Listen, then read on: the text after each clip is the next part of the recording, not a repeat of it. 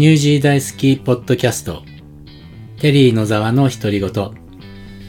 すいません。なんと2週間も休んでしまいました。前も言ったんですが、いつもは日曜日の夜に録音して、月曜日の朝に配信っていうスケジュールでやってるんですが、まあいくら忙しいと言っても、日曜日の夜ぐらいは録音するくらいの時間はあるかなと思って、まあこんなスケジュールにしてるんですが、いつも何かしら日曜日の夜も仕事が入ってくるようになってきていて、ここで録音できないともう撮る時間がなくて月曜日になってしまうので、それを反省して1週間のうち録音できる時には録音しようと思い直しました。そこで今日は金曜日、まあそれでも金曜日なんですけど、金曜日の夕方1時間だけちょっとした隙間ができたので、録音しようと思ってます。2週間というか3週間あればネタはいっぱいありそうなものなんですけど、メモをするっていう習慣がないので、その上、頭の中の記憶する領域があまりにも小さいので、多分フロッピーディスクぐらいしかないと思うんですけど、どんどん忘れていってて、その時は、あ、これ、ポッドキャストで話そう、なんて思うのに、結局、いつも何話そうってところから考えてます。先日、オークランド観光のお客様を車に乗せて、野沢ですって挨拶したら、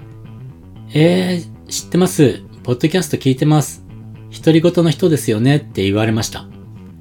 まあ、嬉しかったです。今までも聞いてますって言ってくれた人は何人かいたんですが、ニュージーランド在住者だったので、まあ僕が自分で言うのも変ですけど、ニュージー大好きを開いて、僕の顔がサイトでドンと出てて、ポッドキャストって書いてあるので、まあ、聞いてなくても聞いてますよって言ってくれるくらいはしてくれるのかなって思っていたんですが、こうして日本から来た人がいきなりそんなことを言ってくれるなんて本当に嬉しかったです。まあリスナーがいるということが分かってやっててよかったなっていうか、まだ自己満足に過ぎないですけど、でもよかったです。で、えー、今日はですね、この間、補修校の理事長に就任した話をします。9月の21日に、オークランドのオークランド日本語補修学校っていう学校の理事長に就任しました。まあ、頑張ります。日本語補修学校っていうのは、オークランドとか、まあ、その辺の近くにお住まいの方々の日本人の子供たちを対象にした補修学校です。日本の義務教育年齢に、えー、相当する、まあ、児童とか生徒を対象にしていて、日本の学習指導に基づいたカリキュラムで国語を中心に授業があります。設立は1972年っていうことですから、まあ、かなりの歴史がある学校です。今は230人ぐらいの生徒がいて、火曜と木曜日のコース、それと水曜日と金曜日のコース、それと土曜日のコースっていう3つコースがあって、まあ、どれかに入ってもらってるという形です。学校としては月曜日と日曜日以外は毎日あるという感じなので、ちょっと他の外国の日本語補習学校とは違う感じです。子供たちは地元の学校が終わったら、夕方この補習校に集まって日本の教育を受けるという、子供たちは大変ですけど、その送り迎えをしている親御さんたちも毎日大変だなと思ってます。学校は教える先生と教わる生徒の他に、生徒さんたちの親御さんのサポート、そして、それから独立した第三者的なポジションで運営を支援する理事会があります。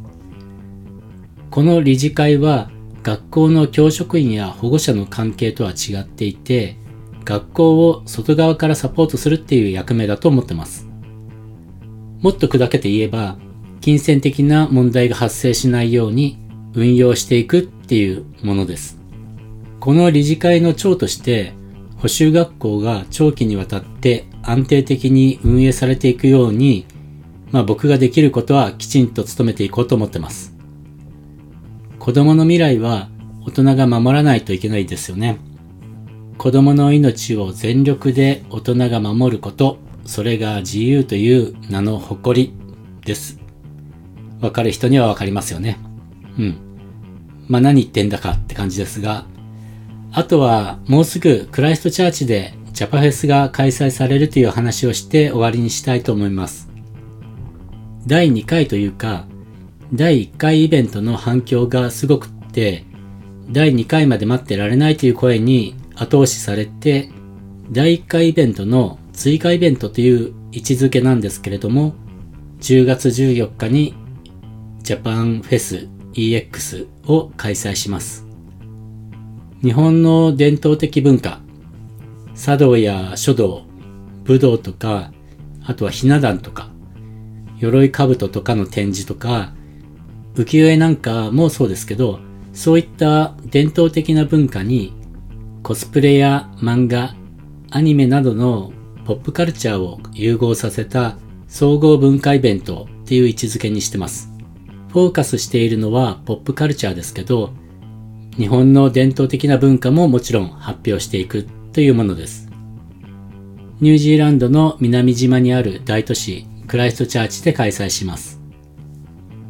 そしてもう何度も言ってますけど、そのイベントに日本のアイドルグループ、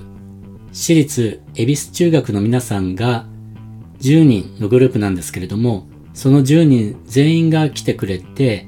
その場でライブをやってくれることになっています。もう JTB さんの手配で、日本からそのライブ参加ツアーも企画されていて、弾丸でやってくる人もいるみたいです。なかなか盛り上がってると思います。そしてその彼女たちには仕事ということだけでなくて修学旅行気分でいろいろ楽しんでもらえればなと思ってます。10月14日土曜日10時からです。現在、ジャパフェスの入場チケットは5%引きでオンライン発売中です。当日は割引が効かなくなるので、今のうちに購入しておいた方がお得ですし、ま、当日チケット販売なんかで並ばなくて済みますので楽です。販売サイトはこのポッドキャストの説明のところに貼り付けておきます。このイベントがとりあえずの僕にとっては山場で、10月、それとまあ11月にもう一個だけイベントがあるんですが、これらを終わらせれば、12月からちょっと静かになりそうなので、